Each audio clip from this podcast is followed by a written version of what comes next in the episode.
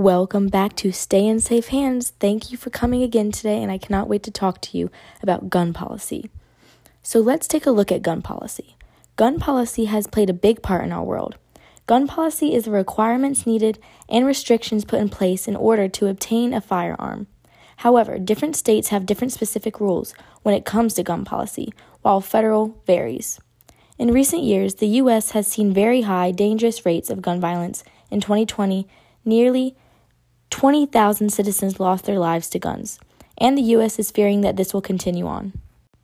This mostly affects white people living in rural areas.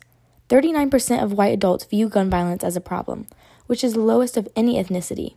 Majority of people who support guns and own them live in rural areas.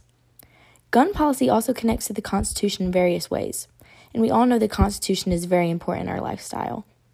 The Second Amendment of the United States Constitution reads that everyone has the right to bear arms. That was also put in the Constitution for different reasons. For example, the colonists needed a way to protect themselves from the British. Now let's take a look at the three branches. The legislative branch.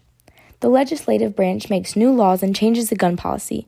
All of the policies start with this branch. The legislator has the power to make any policy on guns that they want to, if it gets approved by everyone. The Gun Control Act of 1968 came.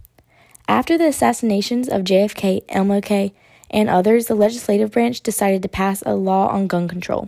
First, it had stricter licensing and regulation on firearms. It also created new offenses for gun related crimes. It also prevented the sale of firearms to felons. For example, the Gun Control Act of 1968 prohibits more specifically individuals under 18, convicted criminals, the mentally disabled, dishonorably discharged military personnel, and others from purchasing firearms. The North Carolina legislature just passed a bill eliminating the pistol permit system. Originally, you would need to get a permit for your local sheriff, but this new bill would allow people to bypass all of that. Many Democrats think that by removing the permit, it increases the chances of a gun falling into the wrong hands, which is something that we need to make sure doesn't happen to keep our people safe. Moving on to the executive branch. The executive branch oversees gun control. They can veto or propose laws dealing with this, but I think that their main job is to make decisions about gun control. They aren't the only ones to decide, but I think that they are a main factor on whether gun control increases or decreases. The leader of the executive branch is Joe Biden. Biden has five main points to increase gun control cracking down on gun sellers who violate federal laws with a new zero tolerance policy. Some advantages that are being put into place are giving additional support to local law enforcement to help with summer crime increases, investing in community violence intervention programs, expanding summer employment and services, particularly for teens and young adults, and helping formerly incarcerated individuals successfully rentier their communities.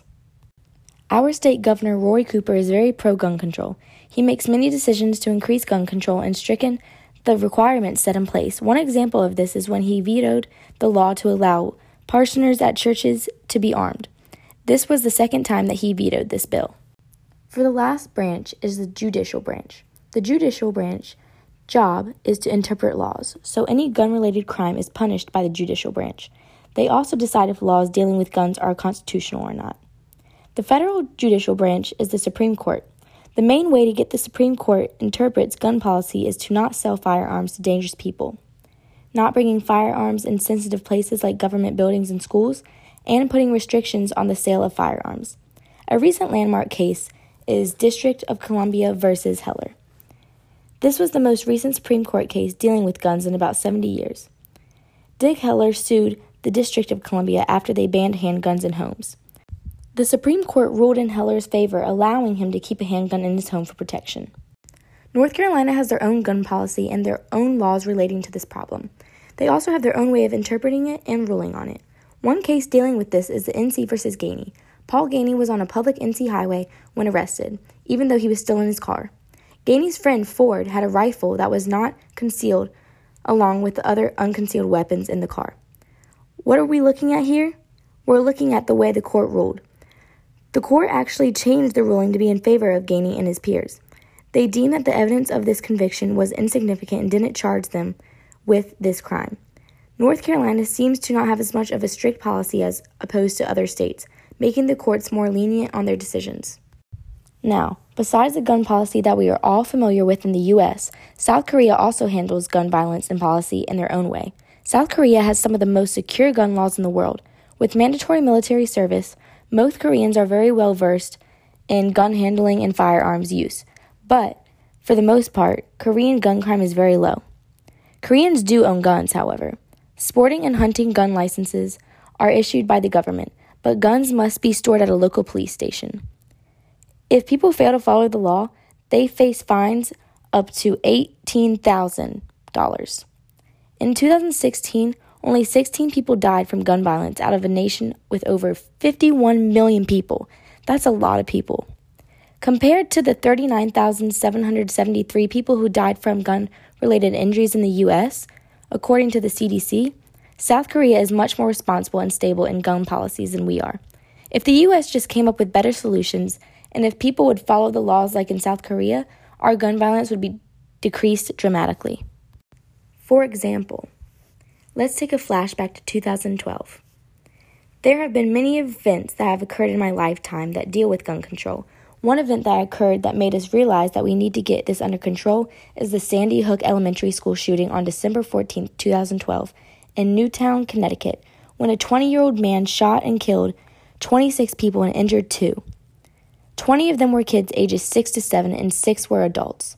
After this tragedy, everyone knew we had to get guns under control and into the right and safe hands. Just like we said, stay in safe hands. Yet, this is only one situation out of thousands. Now, being said that you have heard me talk about gun policy for a few minutes, as we come all together and change our laws and obey the laws, we can make gun policy better and decrease gun violence.